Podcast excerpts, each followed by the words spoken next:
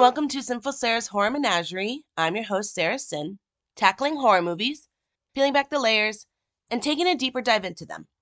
Again on the show, I don't just discuss my love of horror movies. I like to bring in the aspect and perspective of horror history, how horror movies tend to reflect society's fears. And since I am a psychology major, I like to bring this aspect and perspective in as well and see how the horror movie I'm focusing on reflects psychology and mental health in any way. So I'm continuing my theme of becoming your true self. It's Pride Month. Be proud of who you are. With 1983's The Hunger, directed by Tony Scott, starring Catherine Deneuve as Miriam, David Bowie as John, Susan Sarandon as Sarah, Cliff DeYoung as Tom, Beth Ehlers as Alice, and Dan Hedaya as Lieutenant Albreza. Sorry if I butchered that name. So for horror history, we definitely got like the fear of growing old, the fear of dying, um, trying to find ways to reverse aging, um, any ways to like stop us from dying, stop us from growing old. I think we also got loneliness, like the fear of spending the rest of your life alone, um, always trying to find human connection, um, and not, like I said, not spending the rest of your life alone in loneliness. And then I think it also reflects on disposable relationships you know, when someone gets too old for you, you're done with them, or it's easy for you to move from one person to another kind of aspect, if that makes any sense. So, for psychology and mental health, we got addiction, growing old, loneliness, female sexuality, trauma, dynamics in relationships, narcissism, not just narcissistic personality disorder, just plain old narcissism, uh, separation anxiety, obsession, and dependency. So today on the show, I have a special guest today. Um, her name is Ruby Tuesday. She's a go-to person I have for the show. I'm always asking her questions, and she's always been very helpful for me. Uh, Ruby, what I'd like to do is have you introduce yourself, promote anything you want to promote, uh, let me know why you like horror movies, and then why you wanted to talk about this movie today. Hi. Well, thank you for having me. Um, like you said, I am Ruby Tuesday um, from the Ruby Tuesday Horror Show and the Tuesday Toy Shop podcast. Um, we do live horror hosting every Saturday on streamlounge.io, where we can actually watch movies together live in sync, cam and cam, and uh, with a live chat and everything else. So we get to respond and interact with the audience as we go. It's a whole lot of fun. Big party every time. Um, uh, especially coming up the end of this month, we have our Screams of Pride promotion, which is going to be a weekend long pride party of horror movies that we're going to be streaming with special guests and prizes and giveaways and everything, all raising money to support the Trevor Project, which is a, a, a organization to provide services for at-risk LGBTQIA youth, in particular with crisis mitigation and uh, uh, suicide support. Yes, I was, the, I was remember. that's going to be June 24th. 20- Sorry. Yeah, like I said, I was, I'm, I'm hoping to be a no part worries. of that. So I definitely would like to hopefully figure out a way to awesome. be a part of that. So definitely want to be a part of that. Um, I think it's a great uh, organization. I just learned about it. Sorry, I haven't known about it in the past. I'm still learning a lot of things, but I think it's what I've been reading about. It's a good organization. I'm glad there's something out there for people. Like I said, I, I'm not LGBTQ, but I've still been in that dark place of wanting to go that route. I didn't, obviously, but you know, I have I have been there. So in that aspect I can relate to some of these people as I know that mindset and hitting that dark spot and feeling like there's no return. Um, like I said, luckily I pulled myself out. I have a daughter. I have to think about her, but I'm glad there's organizations out there for people because there's a lot of people out there who they need that support and they need that help. So I'm glad for that they're they're a great organization, great people, um, really easy to, to partner and work with too. So that makes it really nice. So why did you um sorry, why did why do you like horror movies and then why did you want to do today's movie The Hunger? Well, in general, I like horror movies for the sake of catharsis they provide. Um, I am an anxiety and depression patient, uh, so they're a great not just escapism because any kind of movie can potentially provide escapism, but they provide that catharsis. There's that that that tension and tension release uh, cycle that you go through over and over again in the course of a movie, and horror movie provides that like nothing else. Um, I love how limitless they can potentially be, depending upon the, the, the genre you're watching. Uh, so there's so much more you can get away with in this particular genre than even sci-fi or fantasy. Um, I think that while it has rules for the genre at the same time, I think it has a little more freedom to explore. Um, I grew up without horror movies as a kid. It was just one of those things that was very uh, verboten in my household. We didn't do they, you know, my parents didn't allow Halloween, not the not the movie or the holiday. No. Um, yeah, so it was a it was one of those things I missed out on, and they kept talking how evil it's going to be and yada yada yada, how dangerous, and then I finally get to see the movies that that they were warning me against. Like, this is what you're worried about, really? um, so I enjoyed that whole reclaiming the childhood aspect of things too. Um, the hunger in particular, well, I mean, first of all, you can't turn down anything Bowie. You just it, it's sacrosanct, you know. And then Bowie and Sarandon. I was actually a member of, of a Rocky Horror Shadowcast in Austin for a while. Uh, what part did you play? I played Eddie, Meatloaf's part. Oh, really? Oh, yeah. that's a fun part. Um, I always... Once or twice, Dr. Scott, too. Oh, really? I always wanted to be Magenta. Great bit. Yeah, I always wanted to just curl my hair crazy and be Magenta. I should probably just cosplay her sometime because I absolutely love Magenta. She's my favorite part. She's awesome. Yeah. So, anyways, that uh, you were saying um about Bowie. Um, one of the movies I grew up on. I know this is sidetracking, which I always do. Was Labyrinth. Was one of my favorite movies growing up. My mom and I would, yeah, my mom and I would watch it all the time together, and I just remember loving David Bowie in it. He was just as Jareth. Oh, he was so cute. I can understand why my mom wanted to watch it all the time now. Right. So. And you know, moving on to the movie, he was amazing in this movie. And I was gonna say one of the first things um in this movie that I definitely picked up on was the whole like idea of like the fear of growing old and the fear of dying because of the little girl Alice even states at one point she's like yeah that's what my dad says um she's afraid of growing old. And that was the first thing I picked up on was this whole aspect of in general this movie and there's a lot more it focuses on but that's the first thing I picked up on was the whole idea of like the fear of growing old the fear of dying like you know even David Bowie's character John when he knows that this change in him is going to happen, he's scared because he was oh, told oh, yeah. he could live forever. And then now he's going to age and he's going to grow old. So I just didn't know if that was something you picked up on or just something that you noticed. It's just, and it's a genuine fear. Like in it is. So. Yeah, it's it's funny that a movie about a vampire has so little to do with actual vampirism. Um, it's really about things like the fear of dying, the fear of growing old, the fear of fear of growing old alone and having to live alone.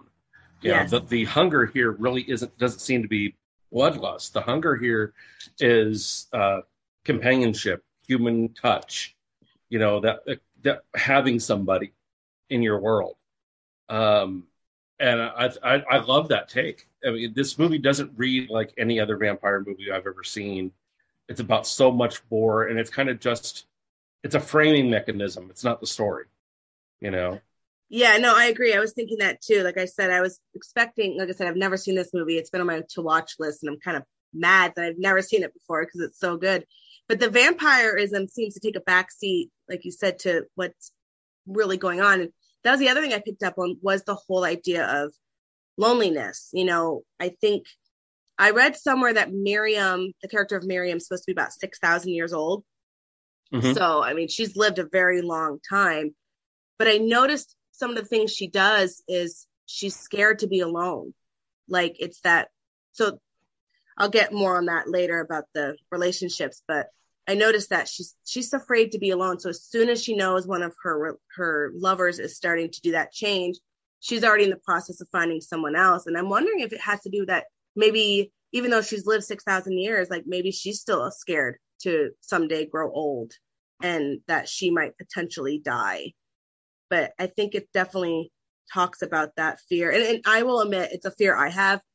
I'm turning 40 this year and it's hit me like a ton of bricks. And it's been really hard. Like I don't like the idea of turning 40 and I don't like the idea that I'm going to die someday and not exist and I don't know what that means. So I definitely as I was watching this movie could relate a lot to that message of growing old and the fear of dying. I don't know. I can definitely understand that. Um, personally, 40 didn't really hit me. I just didn't care. But I'm 49 come August of this year. Um, so that feels a lot more impactful for me than anything else, you know? Um, right. There's that part of like, wow, wow, I haven't gotten crap done. I've just, you know, um, that whole thing.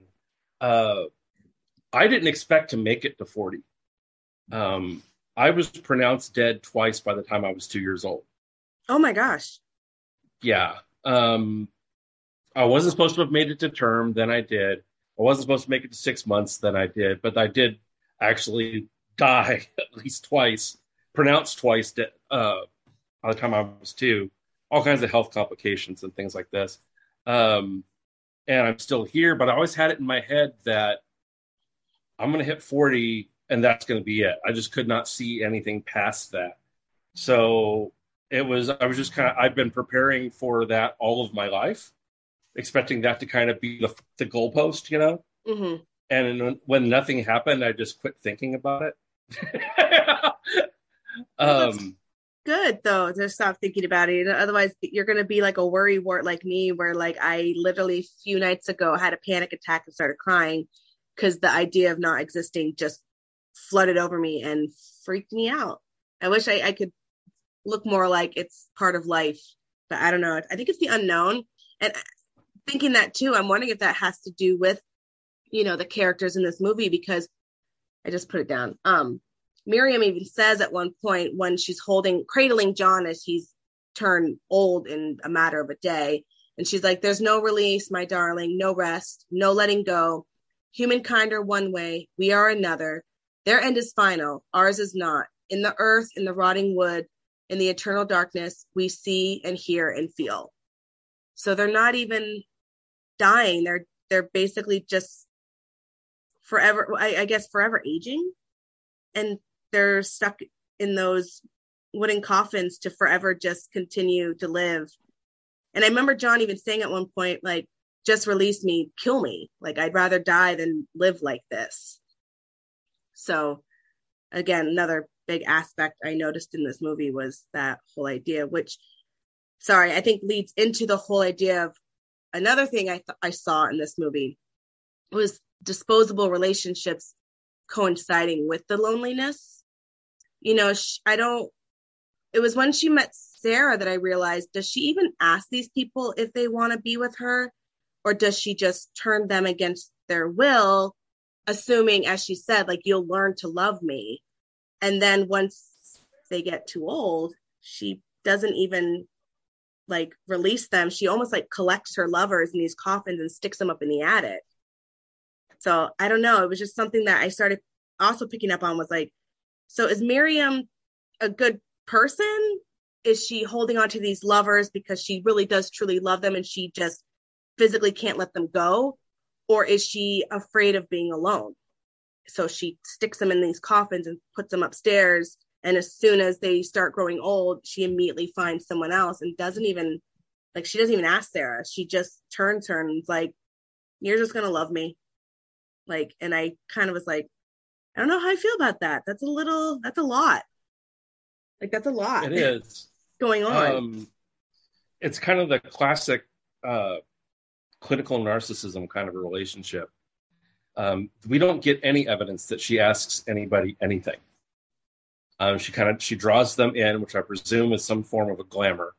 Mm-hmm. Um, she brings them in, and because like in in the case of Sarandon's character, she didn't even remember that the turning had happened. Right. That had to be told to her that, that what had gone on.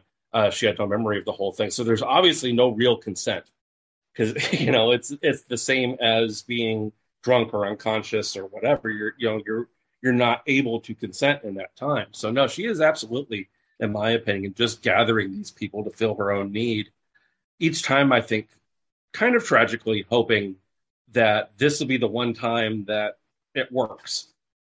You know, um, Yeah. that this won't happen.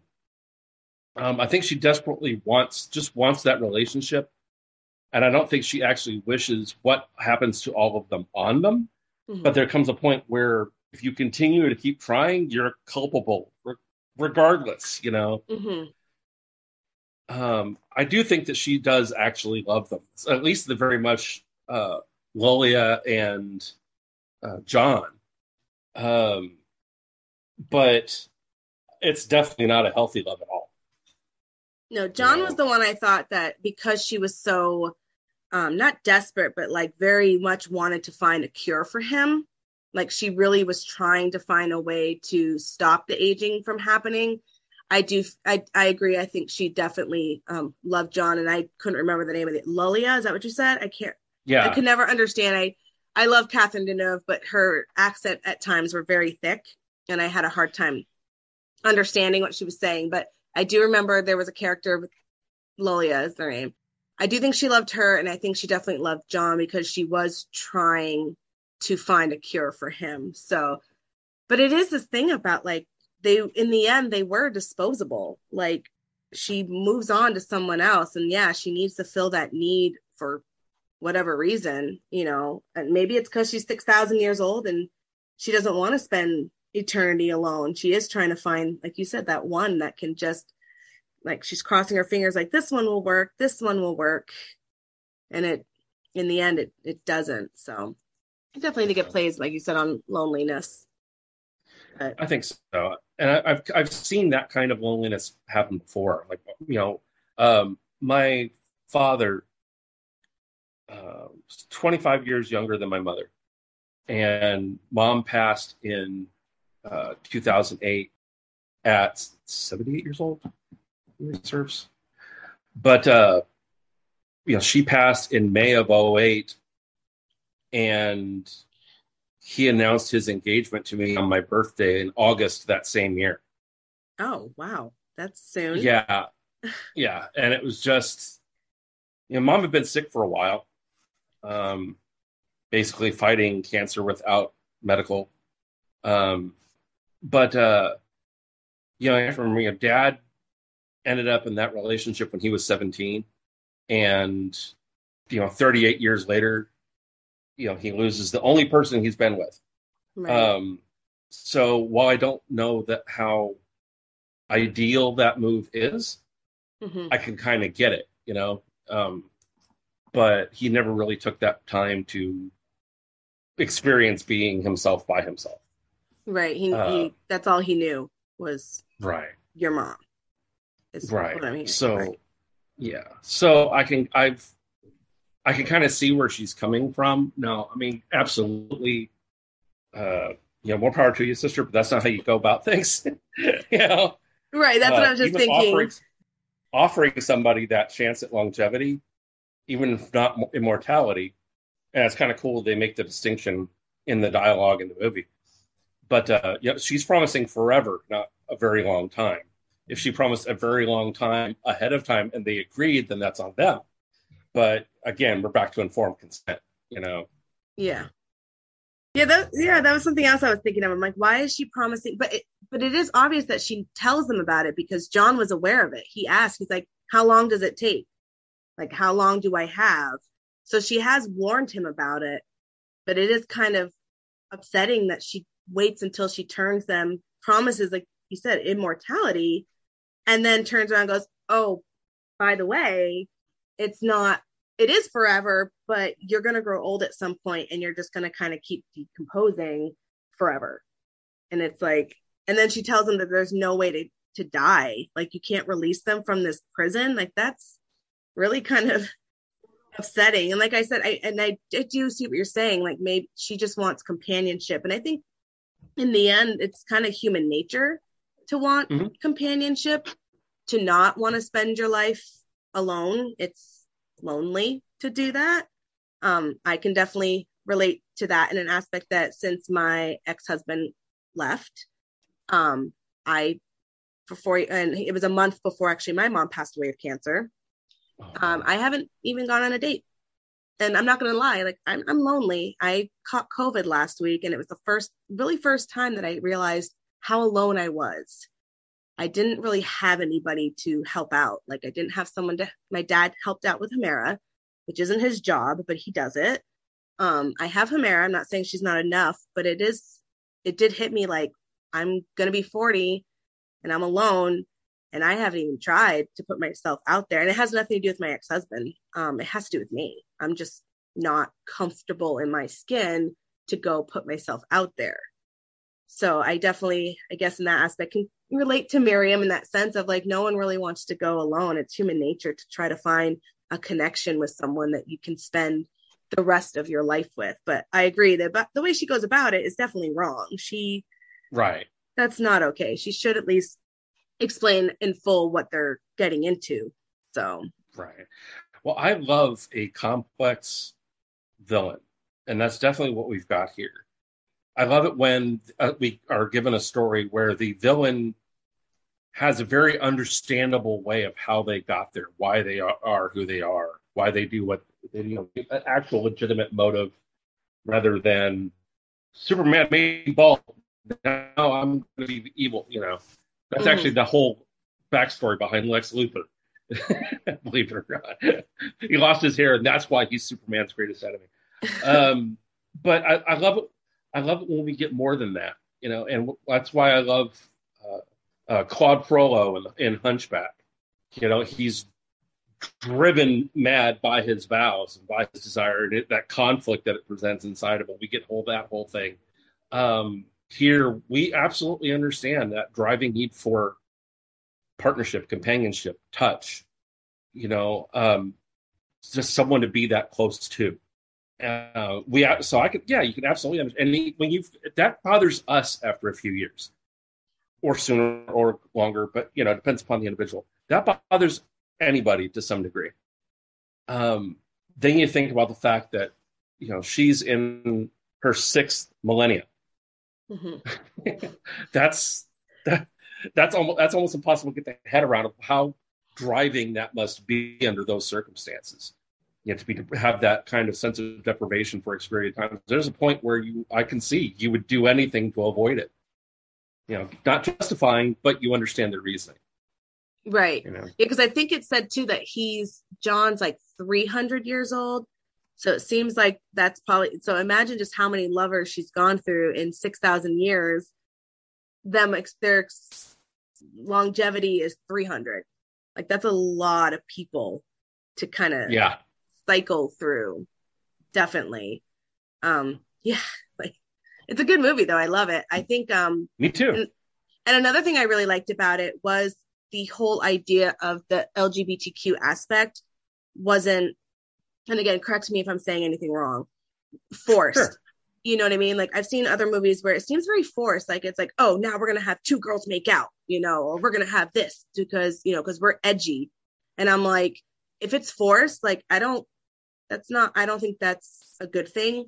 I think you should let it. In this movie, it's part of the storyline. It's part of Miriam. It's part of who she is. Like you said, John even says like talks about one of his her old lovers who was a female, and I think it just flowed mm-hmm. so organically in this movie and it didn't take away from the storyline. It was part of the storyline. And like I said, I, I think it just flowed so beautifully. I actually absolutely loved, even though she was turning the character of Sarah, I do love that scene between them when they're talking and then it turns into her spilling the sherry and then they get into she's there she's undressing and they're starting to have a very intimate um moment it just the way it flowed wasn't like trying to be like forced to you. It was just a beautiful scene. Like it's gorgeous. The music, was... the lighting, everything, the camera work was oh, just yes. amazing. And that's one of the things I loved about this movie was I think they did a really good job putting the LGBTQ aspect in it without f- making it dirty or making it right. You know what I mean? Like, was... that make, am I saying that right? Like, I just oh, absolutely beautiful. It was gorgeous, and it was an absolute love story, and it was very organic, like you said. It it it was.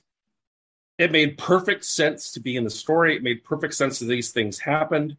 Um, it wasn't a there wasn't a real come on at any point. It was just kind of a they found each other kind of a thing, um, and it was beautifully shot. Um, it was incredibly, legitimately romantic. Um, Yes. it, there, it wasn't lascivious. It wasn't lewd. It was it was this absolute true love scene, and you know, uh, kudos all of that. And also, uh, let's talk, you know, I like to to mention the fact that this is a movie with bisexual characters in it that they didn't hang a lantern on it. It's just who they were. Um, And Mhm. we had a bisexual actor in the cast. So that is amazing. And interestingly enough, the bisexual actor in the cast was the only character that wasn't outright bisexual or pan. Um, because Bowie himself was openly bi during his whole career. And uh, there's a beautiful interview, and there's clips of it on YouTube, so you can find it easily enough. But it's him doing a BBC television interview, and they tried to bring up his sexuality, and they said, "Well, you, you've said before that you're you're bisexual." That's right, I am. Next question, please. Move on. Right. Like, And he says, Well, doesn't that truly mean then that you're gay? No, I'm bisexual. I answered that. Move on. And he's just not getting flustered, but staying in complete control of the conversation and just kind of forces her to drop it and move on with the rest of the interview because I've already answered that. What's there to say? You know, uh, Yeah. so beautifully handled. I, I, that's one of the reasons I adore the man. Uh, Bowie, yeah, he, yeah. Now I'm trying to figure out how long he was with Iman. It's like thirty something years or something yeah. to be with someone. That's Yeah. It was very sad when he died. Didn't they? Isn't he? Didn't he also um say? Uh, and of course, I'm probably gonna pronounce the word wrong. Androgynous. Mhm. Is that is that the right word? Okay. Because I remember always seeing um seeing him like that was very androgynous. He's a beautiful man, and he could Oh, gorgeous. wear anything and just be himself fully. And I, it's one thing I've always admired about Bowie was just he, like you said, I'm gonna have to look that interview up now. Is that he just wasn't afraid to be himself. He just was like, "This is who I am," and just let it be. Because Well, that's how he's one of the few people. Oh, absolutely, that's how it should be. Amen. Um, he's one of the few people that managed to have entire personas that he will go through, um, not just album to album, but like for a year or two at a time. So we've got uh, the Major Tom era, we've got Ziggy Stardust, we've got uh, the Thin White Duke, which happens to be one of my favorites, just because he's being so sarcastic all the way through that stage of his life. And it's like, I, you know, I, I'm a part of the British aristocracy now. I'm going to make fun of the British aristocracy while I'm at it. you know, um, so just the fact that he was always so self-determined through his career, I find fascinating. Of course, I love his music and I love his acting. Um, it's, it's just a man that that gaunt and still that gorgeous is it's kind of a, such a hard thing to understand. But yeah, he could absolutely be anybody he wanted to be and have it feel completely natural, like he'd been that person all of his life. yeah. So much I really think that that he was just exploring aspects of himself through this time. I could go on for probably forever. I'll, I'll Oh no, that's that's okay. I just think I just think it's great that um and very I don't know what else the word to say, but just very proud of him that he during his career could stand by who he was. Especially like when this movie was made, you know, it was during a time where sadly the LGBTQ community had to hide who they were and they couldn't be open and honest and otherwise they were treated horribly by society. Oh yeah, and you know the fact that there are some people out there like bowie who could still stand up and say like this is who i am and i'm this is who i am and i'm proud of who i am. I, and especially during that time is i probably i, I feel like would be a, a great role model for a lot of the lgbtq community. Would be someone definitely like him who could just I agree. step up and say no this is this is who i am. And one thing to admire that's what I, sh- I want to say admire about him is that he was never afraid to be who he was and just accept himself you know? Absolutely. i think that's great. And like i said when this movie came out uh, it was pushing boundaries. Like i said in 1983 it's you know that wasn't something people were ready for but this movie was like sorry this is part of our story this is a beautiful story this is a love story between Mhm. you know Miriam and John and Sarah and these relationships that she has. And it's we're going to show it in a beautiful way with like I said the music's amazing, the the way they they light different scenes. Like the opening scene was one that really just pulled you right in in my opinion was this just you're seeing this rock band play, but then it's flashing back to those two as they're looking for their next meal, I guess would be the right word.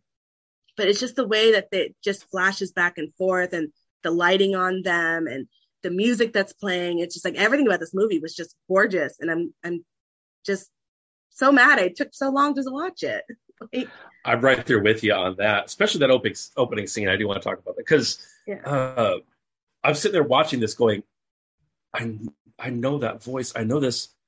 I, I know that face. Oh, this is it's driving me crazy. And then I hear the opening lines. Oh my God, it's Bela Lugosi's dead. That's Bauhaus. This is amazing. and that's why the shots look so familiar. I even mentioned this reminds me of, of Bauhaus. And then he opens his mouth. Oh my God, it is. um, if you watch the actual video for Bela Lugosi's Dead, it's like a 12 minute, 12 and a half minute song. It's a long video, but it's shot almost identically to the opening sequence of The Hunger. Oh. So I don't know. Yeah. So I don't know if that sequence was shot to resemble the video or vice versa. Um, but it that was just extra treat because I, I, you know, died the Wolkoff girl. I love uh, Bauhaus. And, you know, to, that's a perfect movie to open up with. And it, and it, it sets the mood that, okay, we're going to have this vampire movie. And then they left turn entirely away from all other expectations of a vampire movie. I mean, how they feed is even different, you know. Um, but it's such a great opening sequence and cutting in the stuff from the lab while you know the, the after party where they're feeding all this stuff thrown in mixed so manic um, to go from that frenetic sequence into a very languid movie it, should not work and somehow it absolutely does um, the cinematography on this thing is incredible. It was actually I forget I have my notes here in front of me. Oh no, no, not anymore. I don't. Um, but it was actually the movie. The director of photography was inspired by this existing working gallery photographer. Oh. So the way they set up their shots, etc., were all inspired by this one photographer's work. And it, it, it's you you don't expect a vampire movie to be an actual legitimate art film, and this one is. It really is. Yeah. I mean, they throw a lot of the stuff out of the books. They um like they can be out in the sun.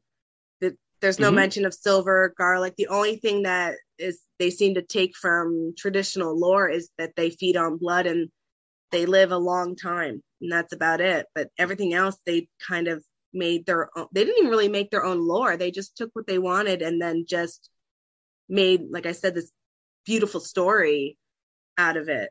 And like you said, if I feel like it shouldn't have worked, but it it's a it's all I can say. I, the whole time I'm watching it, I was like, this is such an amazing movie. like I'm beautiful. usually not captured so much by the cinematography and music. I'm usually always trying to find the psychology in, in a horror movie. That's usually the first thing I'm drawn to. But this movie just pulled me right in with the music and the shots, and I was like, oh my gosh, this is just fantastic and beautiful and I can't even say anything more about the movie than it was just such a beautifully done movie. And like I said, everything flowed. Nothing ever seemed very forced in the movie. Everything was just this beautiful story. And then you're trying to figure things out. And like I said, you do, and I, I do, and even though, of course, again, I jump back and forth. Sorry, I do feel bad kind of for Miriam sometimes. I don't, like I said, I don't think the way she went about it was right, but I definitely feel for her in a way is the whole idea of like you're living forever. Just imagine living forever alone. Like how lonely that would be to just mm-hmm. continue mm-hmm. to cycle through life. So, like you said, I don't think the way she she went about it was the right way, but you can kind of understand where, like you said, where she's coming from. It's just this: I'm living forever, and I'm gonna be lonely. And so she is a, yeah, she's a villain that you feel sorry for, like maybe not sorry for, but you can empathize with. Mm-hmm. And sometimes those are the villains I really am drawn to, are the villains that you can kind of empathize with. You can kind of understand where they're coming from because then you can just, I don't know, you can kind of see the progression in them. Candyman's a great example of that. He's a a villain that's very a sympathetic character. Once you read his, once you see what he went through, it's very understandable, you know, why he is the way he is. Miriam too, I think it's just, you know, maybe she did go a long time without anyone and just realized this is going to be a very lonely route. And then maybe she had a hard time forming relationships. So she felt, I'll just, you know, I shouldn't do this, but I'll force it on a person, which again is not the right way to do it. Because, like I said, it's very heartbreaking to see Sarah when she comes back, which brings me into my next aspect was this movie definitely, I think, reflects a lot on addiction. Like a lot of the aspects in this movie is an addict and what they're going through. And a part of me feels like the way Miriam um, turns Sarah is almost, you know, um, reflecting on addiction. Like here is something, you know, try this, you know, not even try this, like I'm going to just do this. And then Sarah has every withdrawal symptom there is. And she's completely yep. like withdrawing and has to go to Miriam and be like, what did you do to me? So I think it definitely reflects a lot on the whole addiction aspect of, you know, not just any kind of addiction. It could be drugs or alcohol, or even there's people who are addicted to relationships or addicted to, you know, working out. Like it's just, I think it can relate to all that. But there was something else I was looking at was the way she goes about it almost can mimic addiction. And then when Sarah comes back and she's like, What did you do to me? Tell me what you did. Like, and she's shaking and sweating and very hard to watch what yes. Sarah's going through. Definitely. Well, I think that's beautifully symbolized in how the she is turned. Because during the love scene, you see the, you know, the the the the neck is never the point. The slashes that everybody else gets when they're getting fed upon, isn't it? She, she makes a hole right in the the elbow where, the, where you would put the needle, mm-hmm. and that's how they exchange blood in both cases. Um, just symbolizing again, like you said, that that drug, that addiction. Um, uh, from Miriam's side, of course, it's absolutely the addiction to relationships. Mm-hmm. You know, uh, that absolute dependency upon that. And then, you know, poor poor Sarah, who didn't sign up for any of this. You know, what's going on? What happened? What did you do? All the aftermath of that we've seen too many times in right. real life of people get not wanting that situation but having it thrust upon them. So yeah, I think that's absolutely true. I think that it speaks to that in, in uh, many ways. Uh, I actually rewatched the movie this morning again, right before we went, we went to record, um, just to be sure, just to like refresh some things because it's easy to get lost in how beautiful the presentation of the film is mm-hmm. that you can get so wrapped up in just the the shot and the lighting and the music and the composition that you make that I find anyway, uh, losing moments of the of the story mm-hmm. just because I'm lost in how beautiful the presentation is. Um, I love how Sarah's boyfriend in the film is desperately wanting to help, desperately wanting mm-hmm. To take care of her and rescue her, et cetera, and at the same time is so absolutely clueless about everything. Really, I mean, yeah. not just what's happening to her, because how could you see that coming? How right. could you, uh, you know, assess that from the outside? Mm-hmm. But uh, how he approaches her about, well, what do you mean you were with this person for three and a half hours just talking to this? You know, that it's so brutal and almost tox- toxic masculine at that uncomfortable dinner party, a dinner scene rather. Mm-hmm. Um, that yeah, he loves her, but he's got his own kind of jealousy thing going on too. So no one's uh, cleanly in their relationship anywhere in this entire movie yeah, it seems like a lot of these relationships in this movie are not um, healthy relationships. Because that was the other thing I was thinking was after I started, you know, towards the end of the movie when I was seeing the whole Sarah and the addiction aspect, I was like, so are these people actually in love with Miriam or they just in the end addicted to her?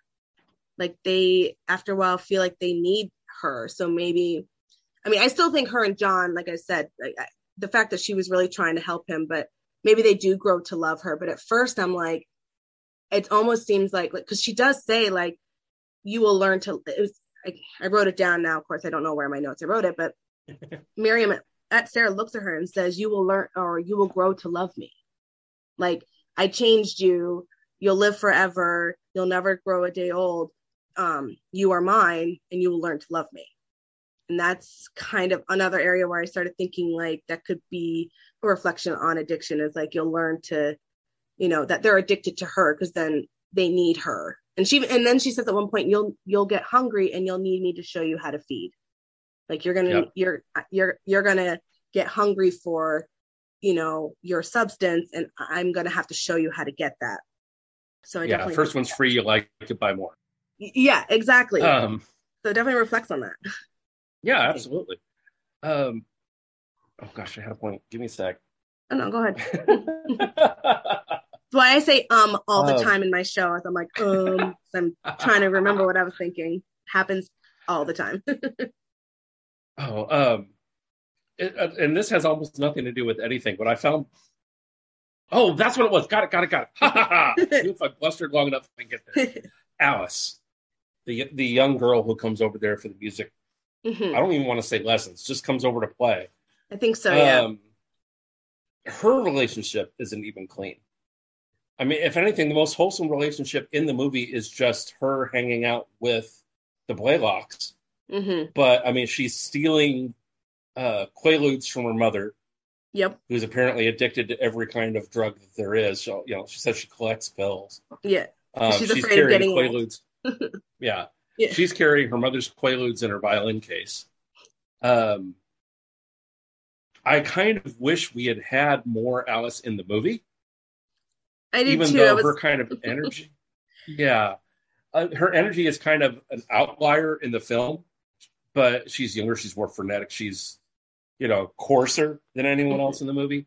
Um, none of these bad things. Just it's it just happens to be who Alice is. Mhm. Uh, and I kind of get why she's there s- storytelling wise, just because you know you have this the scene where twice in a row John fails to feed because he's just getting too feeble to Mhm. have the uh the, the melee.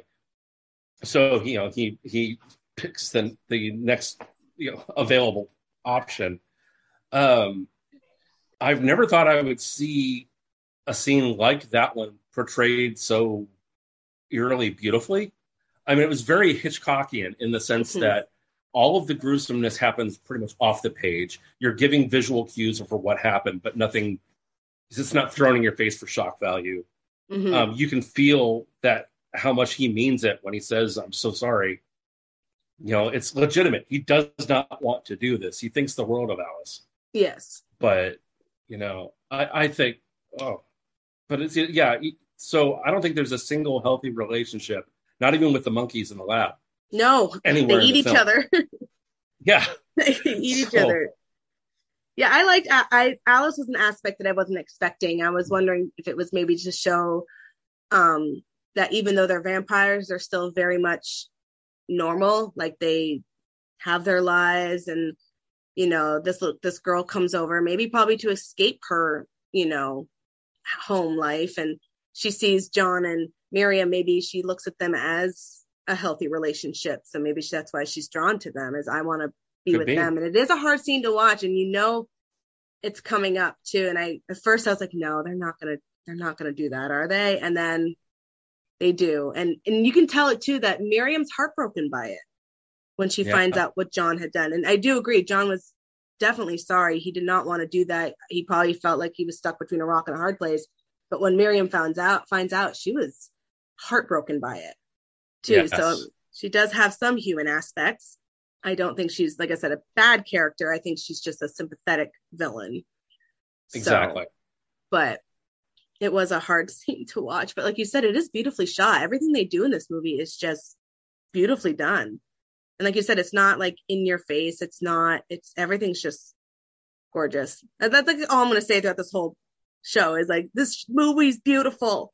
Everyone needs to that could be the it. entire yeah that could be the entire review just that sentence right there yeah, right. roll credits um Yep, that's it. We're done. It's beautiful. i think if i had to describe this movie any other way for someone who hadn't seen it yet is it's the anti-vamp the movie Mhm. with, with uh chris jones it's it's almost the exact opposite of that film uh now that one tried that one has its artistic moments as well It's definitely a there to be uncomfortable, to be weird, to be bizarre. That's Mhm. its whole driving force, and just kind of gently shock with just how weird it is. hmm Where this film doesn't go down that road at all. It's it's absolutely beautiful and tells a genuine story that's just about relationships and addiction and need and loneliness. Um, and I, I know I said it at the beginning of this, but it's you know to have vampirism work as just a framework for the story, just as a kind of a setting to make the time longer, is Yeah. I think a brilliant way to tell the story. Yeah, I think they they tackled a lot of issues that were very important. I think important at the time to mm-hmm. be brought to attention. And that's another thing I love about horror movies. Horror movies push the envelope, but they also bring important aspects to a viewer's attention. I've written a few papers now about horror movies, and one of the things in one of the papers I had written was if you want to know, if you want a history lesson, put on a horror movie. You will know exactly what was going on in that decade because it reflects on a- lot of different aspects, but it reflects a lot on what was going on at the time in a way that sometimes is right there. Sometimes it's metaphor, sometimes it's characters, sometimes it's the monsters are representing something. But they're not afraid to take these real issues and say, hey, this is what was going on. And, you know, even a movie like this is bringing a lot of issues to say, like, hey, like, this is what was going on in the world. This is what's going on.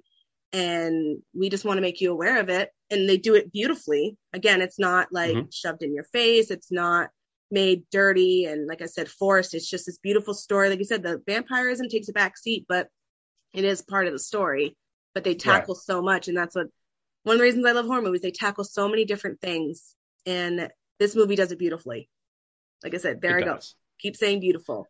Um, one of the other things I wanted to quickly talk about was the ending because kind of flip. I don't know how I feel. Like I liked it, but I don't. So I read that um, Susan Sarandon had said that the original ending was that Sarah was supposed to die, that she wasn't supposed to live, and Miriam wasn't supposed to die. And a part of me was like, I feel like Sarah dying would fit the narrative because by Sarah dying, it leaves Miriam in her greatest fear, which is loneliness. So it would be very symbolic of that, of like, well, I'm taking my life, and now you're now you're going to be alone until you can find someone else, which I think was very, um, I think would have been a good ending too. But then I was watching, I was trying to think too. I'm like, well, there had to be a reason why they changed it, and I know they changed it where Sarah is alive, um, she doesn't die. Miriam's ages and ends up like John and all her other lovers. So I was wondering if that was supposed to be symbolic of the whole idea of disposable relationships, unhealthy relationships. Anyone can be replaced because now Miriam's been replaced. Sarah's now Miriam. Miriam's put again in an area she had feared, which is up there in the coffin alone, aging. So I don't know. Like I I, I like both ideas because again I have to find I'm trying to find the meaning in them and the symbolism. So a part of me thinks the idea of Sarah dying would have been better because then yeah, Miriam's alone. But then again, the ending they did choose shows like anyone's replaceable. You know, when it comes to unhealthy relationships, anyone's disposable, and Miriam still ends up where she feared, which is in that coffin alone for eternity. So I don't know what you thought of the ending. I think that of the two options, I kind of, I think I like the way they shot it. To be honest, I think I like that best. Um, my thoughts on I could actually Sarah having died, of like John did, would make sense. But we've already seen what happens when Miriam does when that happens. Is Miriam goes out and replaces somebody else Mm-hmm. with with somebody else. Um, we would had to have had a very clear somehow she managed to kill Miriam kind of a thing for that to really resolve rather than just be open ended.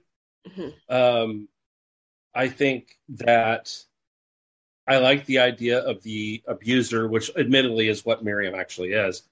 True. The uh, abuser losing finally. Uh, They meet that one person who's strong enough to say, you know, no, this isn't how things are going to be, Mm-hmm. and fights back and just, you know, is so self determined that they don't fall victim to all of that.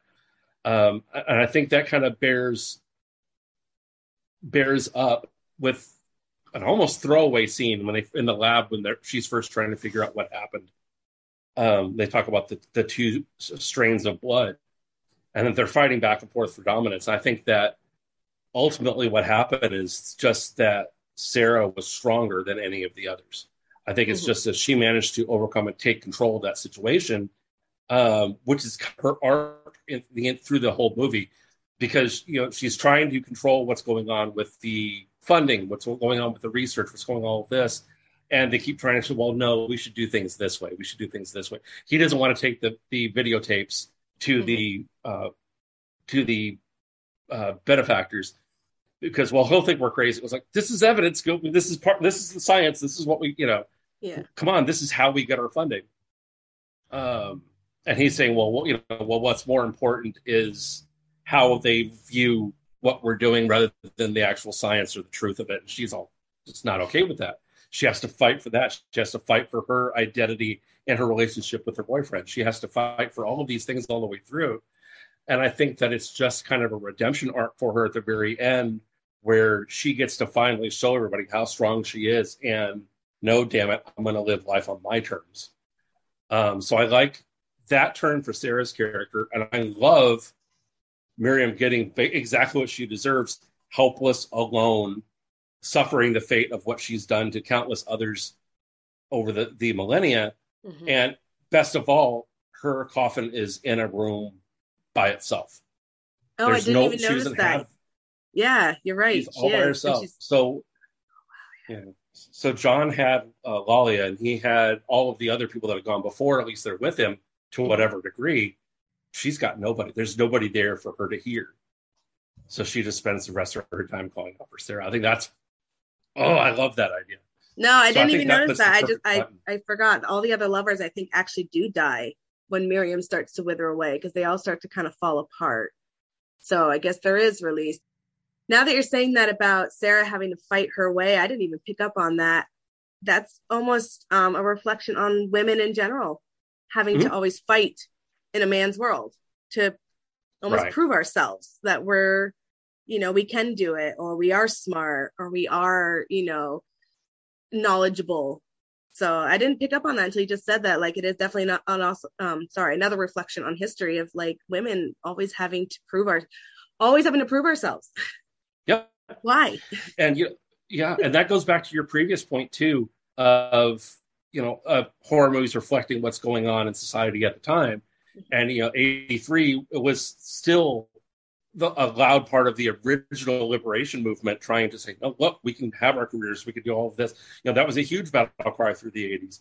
Um, and I'm not saying that the battle is over. Don't get me wrong. Oh, no. But yeah, you're absolutely right that again, this is indicative of what's going on in society and commenting on that in a way that other genres tend not to be able to do, especially since they're they have other other genres that have so much studio scrutiny that they just can't, even if they right. want to. You know, if they do it, they have to make it a, a, a romantic comedy. Yeah. This woman is uppity, isn't it hilarious? She thinks she's her own person. Yeah. You know.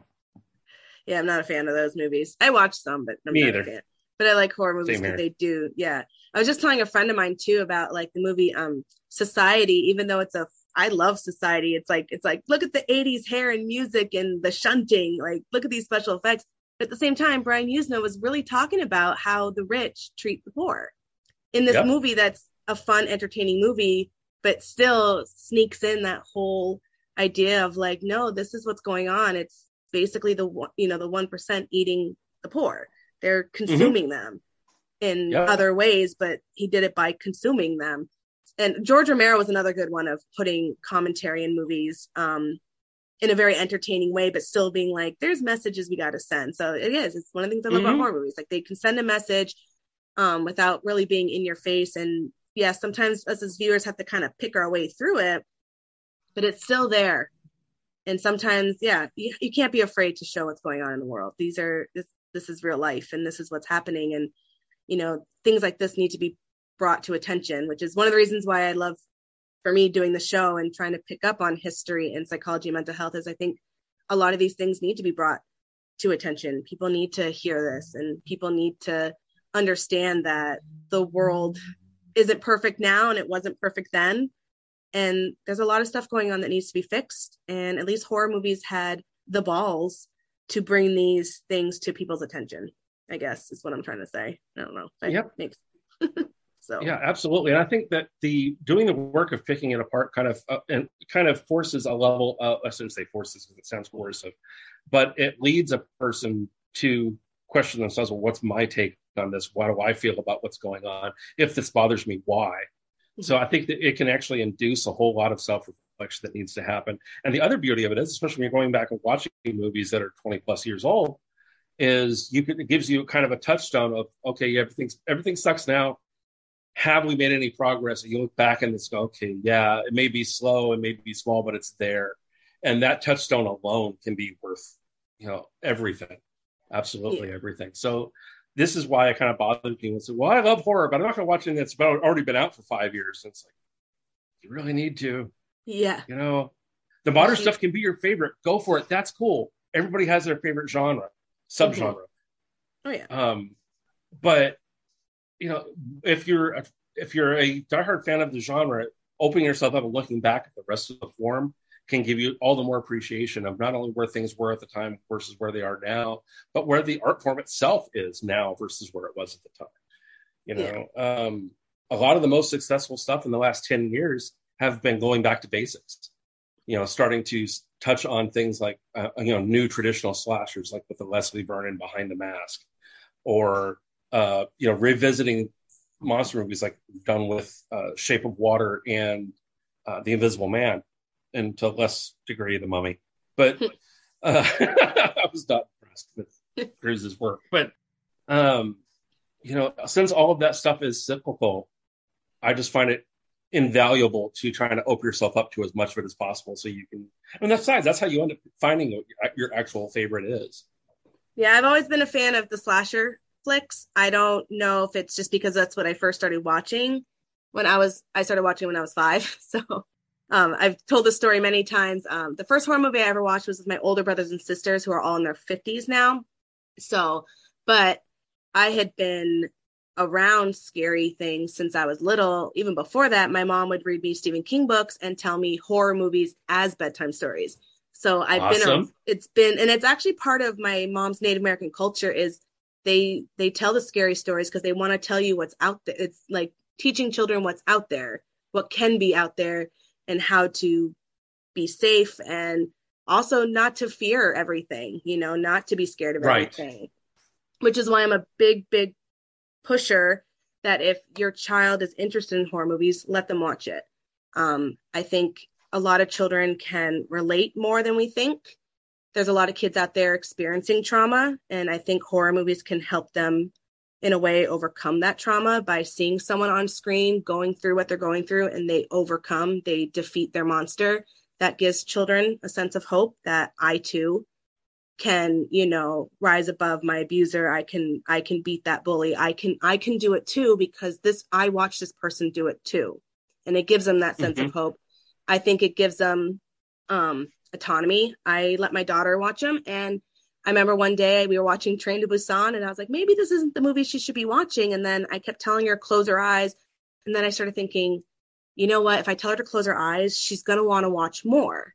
She might yep. actually see something that scares her and then that could affect her. So instead, I took a step back and said, honey, if you're scared, it's okay. Adults get scared too. Just cover your eyes or put the blanket over your head. I gave her full autonomy, self control, and she chose what she could handle what she could not. So again, I think it's another way of letting children learn autonomy and learn independence, learn self-control, learn what they can handle and cannot. So it, obviously if your kid doesn't like it, don't let them watch it. But if they're interested, just I think kids comprehend more than we think. And I oh, think, absolutely. And I think horror movies are a positive for a lot of children. A lot mm-hmm. of people I know who started watching them at like the same age as me. I was severely bullied. So for me, it was nice to see the bully kind of get it in the end because mm-hmm. not not because they died, but just symbolically that they didn't um you know, not didn't survive, but they didn't win in the end.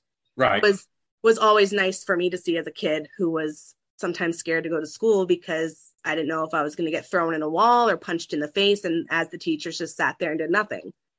So horror movies I think are great again in that aspect for children too. I think so. I'm always like pushing like if your kid likes them, just let them watch it. Let them let them take it in. Let explain things how you need to. My daughter asks millions of questions. How do they do that scene? Let me tell you special effects. How do they do that scene? Let me tell you about stunt work. She's interested in the Right. inner mechanics too. So I don't know. I always go off topic. Sorry, that was totally off topic. I think it's entirely uh, entirely germane to the conversation. I think it completely fits. Um, I'm a big advocate of symbols are not just symbols. Mhm. Symbols are the thing, and um, for being able to say, okay, you know, you can put the scary thing and insert that as a slasher, as a monster, as you know, a, a plague or whatever it's going to be. You know, you have that thing in there, and then you watch the story of people, yes, suffering underneath it, and then pushing through and refusing to let it beat them. I think you know, seeing that that can be done even as symbolic in a fictional story on the screen is absolutely important. Um, you know, my wife is native. Uh, I have native background in my family as well, but I mean, she is uh, native in the sense that she still has a good portion of her relatives living on reservations in Ontario. So, Okay, yep. um, yeah.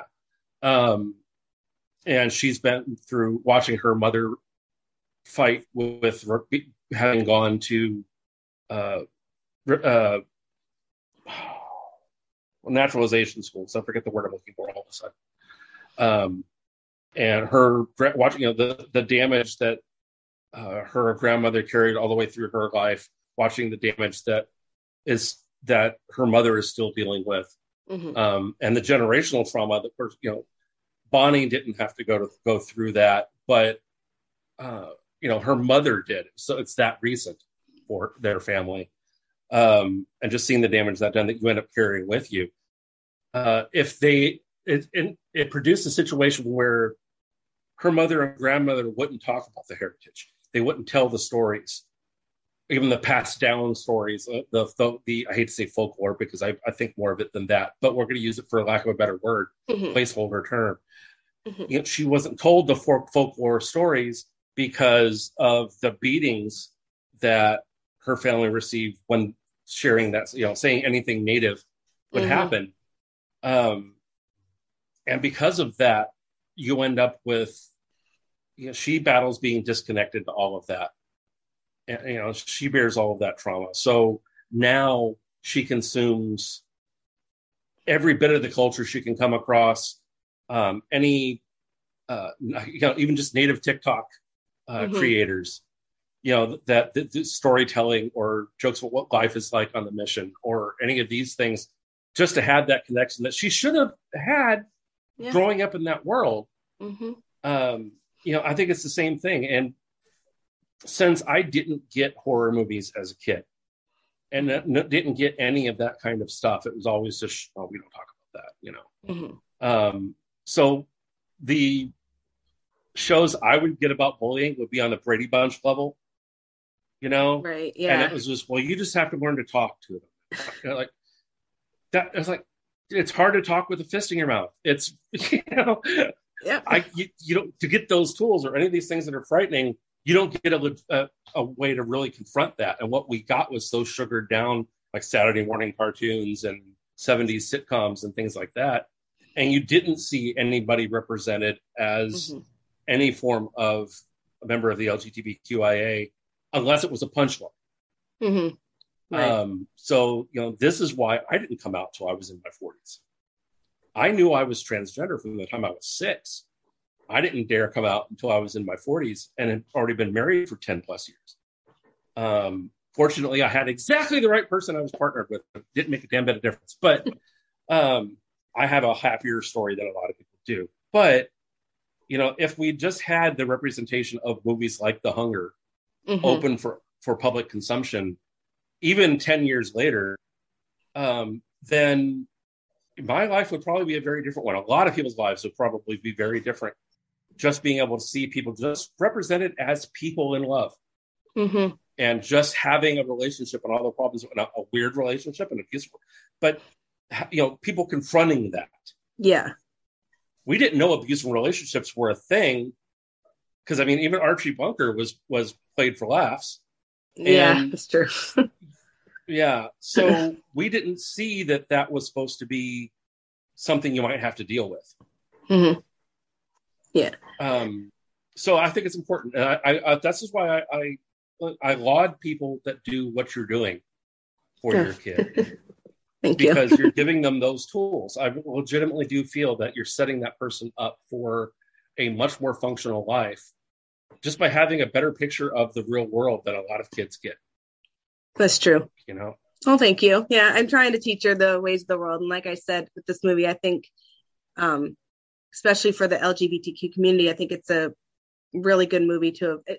Like I said, not even just come out when it did, which it was great when it came out when it did, but I think it's definitely for it resonates today too. And I really like these kind of movies. Um, which was one I was trying to focus on for this month was more of LGBTQ uh, sorry Q movies that um, don't aren't just metaphorically aren't just used as metaphors. Um, I'm probably going to try to do one of those so I can talk about that, but focus more on ones that it was just part of the story. The one I did previously, Monstrous, it's not, it's the same thing. It's just a story about two women who fall in love and one of them is not who they say they are and it's who's the real monster in that movie. But that's what i was trying to focus on was more of that aspect because and this movie is a perfect example of that. It's just part of the story. It's not forced. Like i said it's not trying to make this a, a dirty thing because it's not a dirty thing at all. Right. it's a beautiful thing. So that's what i was trying to focus on for this month was more of that aspect is more of these kind of movies to show i don't know just bring to attention. So all i'm trying to do is just bring what i can to attention to my to people who listen to me anything that's going on. And this is important. I think pride month is very important. So and i'm trying to teach my daughter the best i can. Um, she's six like i've told you many times. It's hard to kind of explain things to her in a way she can understand. So i do have to simplify it but yeah i'm trying my best. Well, so thank you. that gives them something to work with at the time. And then when they have more questions they'll come back with more questions. When oh, they're yeah. ready to hear more they'll they always from my experience will make themselves available to ask more questions and want to learn more. Um, so, I mean, I remember, and I'll I'll get off the topic, but I remember uh, when I first transitioned, um, a friend of mine that I have known for twenty some years now. I'm not going to think too hard about how long. Um, we go back is the thing. Um, because I only came out in 2016, okay. so it's still relatively recent. But um, when I transitioned, etc., she was uh, talking something about, I think it was some of my leather work she was showing to her youngest, I think was nine at the time. Said, uh, or something, hey, look, you're my, my friend. And then she used my dead name out of habit, which just legitimately happens. I don't have a, you know, uh, oh, I mean, and then she used my, my real name. I said, well, what do you mean? And she went to explain, well, you know, they were born a boy and then they realized they were a girl, so now they're a girl. And it's like, huh, okay, what's for lunch? And that was the entire conversation, yep, word for word. it was, uh, oh, okay. And that was all she needed. Mm-hmm. And then, you know, when it was, when she got a little older, she started asking questions. Uh, she's discovered that, that she's non-binary. She does use she, they. So, mm-hmm. um, but it's just like, oh, oh, okay, that is the thing. Cool. Mm-hmm. So she had no issues coming to mom and talking, hey, look, this is what's going on with me. Um, whereas, as accepting as my parents were, particularly my mother, um, mom never knew. Uh, I never clearly came out to mom. There were kind of aspects about it that she knew about, but um, she passed before that whole thing happened. Um, dad was the one I was really expecting to have issues with um, for the longest time, especially since I was, it looked for like I was going to be the only male child in the whole family that was going to be able to carry the name on. Right. Which I really don't care about that whole archaic notion, but I knew it meant something to them. So I was like, okay, this is something I have to do. And so that, well, no, you know, coming out for me because that'll wreck that whole, you know. Um, and it turns out that I just when it came time for Bonnie and I to get married, I never bothered. We just kept the name because it was easier for all of the immigration and everything because she's from Canada. Mm-hmm. Um, so it's like, I don't want to fight a name change and this all of the same, you know, all right, just Ritz is it, it, it, that's what it is. We'll just keep that. Now it's just like, who cares? You don't care. Um, but yeah, so there's so much pressure, and I love now that although legislation is trying to make things harder for trans and non-binary kids, I love that people are fighting now, which is something that's never happened, unless they were people directly in the community themselves, mm-hmm. um, fighting for their own transition and their own identity. The fighting just didn't happen, you know. Or yeah. So now we, you know, that's why movies like this are are even more important now. Is is you can show that we're not new. Mm-hmm. We didn't. This didn't just start five years ago. you know. You're right. Um, and having these beautiful, positive stories to share about things like this, fantastic. Like I said, need more more movies like this. Um, before I wrap it up, actually, um, I was just going to say, and your wife probably knows this. Um, this aspect has been around for thousands of years because Native Americans always considered them two spirited. It was never considered mm-hmm. anything wrong or unnatural. We always looked at them, and they actually were kind of revered and put up there as you. Were, they were highly respected people and they were just called two spirited and no one thought anything different. So i'm like if the native americans yep. could do it for thousands of years uh, we can we can do it too people. Like come on. Yep. Like this hasn't this has not not been like i said been around. And yeah so i'm glad that we have like i said the movies like the hunger coming out and i think we're having more positive movies that are coming out and not having to use the lgbtq aspect as a metaphor like i said but actually put it as part of the story. And again make it something beautiful because that's what the hunger is. It's just a beautiful movie. So i mean i like i said i covered everything i wanted to talk about. Was there anything else you wanted to talk about before i wrap it up? I think we pretty well pretty well hit on everything i had to say. It's definitely worth a uh, watch or rewatch. Um, this is one i'm going to have to add physically to my my collection because i'm going to want to keep going back. Yeah exactly. Yeah i'm glad. I'm definitely going to have to watch it again because it was it was really good not sure when uh, I'll definitely let my daughter watch it. The only time I let her, I have her close her eyes is during nude scenes because it's kind of hard to explain any like anything sexual going on right now because she's just it's gonna be way over her head. That's the only thing I make. I I try not to. I'm like I can't explain this, so that's the only thing I don't. But she can watch it. I just would be like, okay, they're getting just cover your eyes for now, just because you know I can't explain it. But other than that, I'm not. A, it's not because it's a prude thing. It's just I can't explain it to her in a way that she can fully understand it and be like, yeah, oh, okay. Like you said, what's for lunch? you know? Exactly. So, and that's just a good, that's just a matter of knowing your kid too. Yeah, so, exactly. You know, that there's nothing, there's nothing wrong with that. There's nothing, I think that's taking a good approach. okay, so I'm going to wrap it up for today. Um, thank you again for joining me here on Sinful Sarah's Horror Menagerie. Again, I'm your host, Sarah Sin. Thank you for sticking around as I discuss horror history, psychology, and mental health within horror movies. Again, thank you, Ruby, for joining me on my show. I have been wanting you on my show for a long time now. So thank you. well, thank you so much for having me. I really so enjoyed much it. fun. Hope you enjoyed the show. Again, thank you all for listening. And I just want to remind everybody that there's a horror movie out there for everyone to enjoy. So thank you.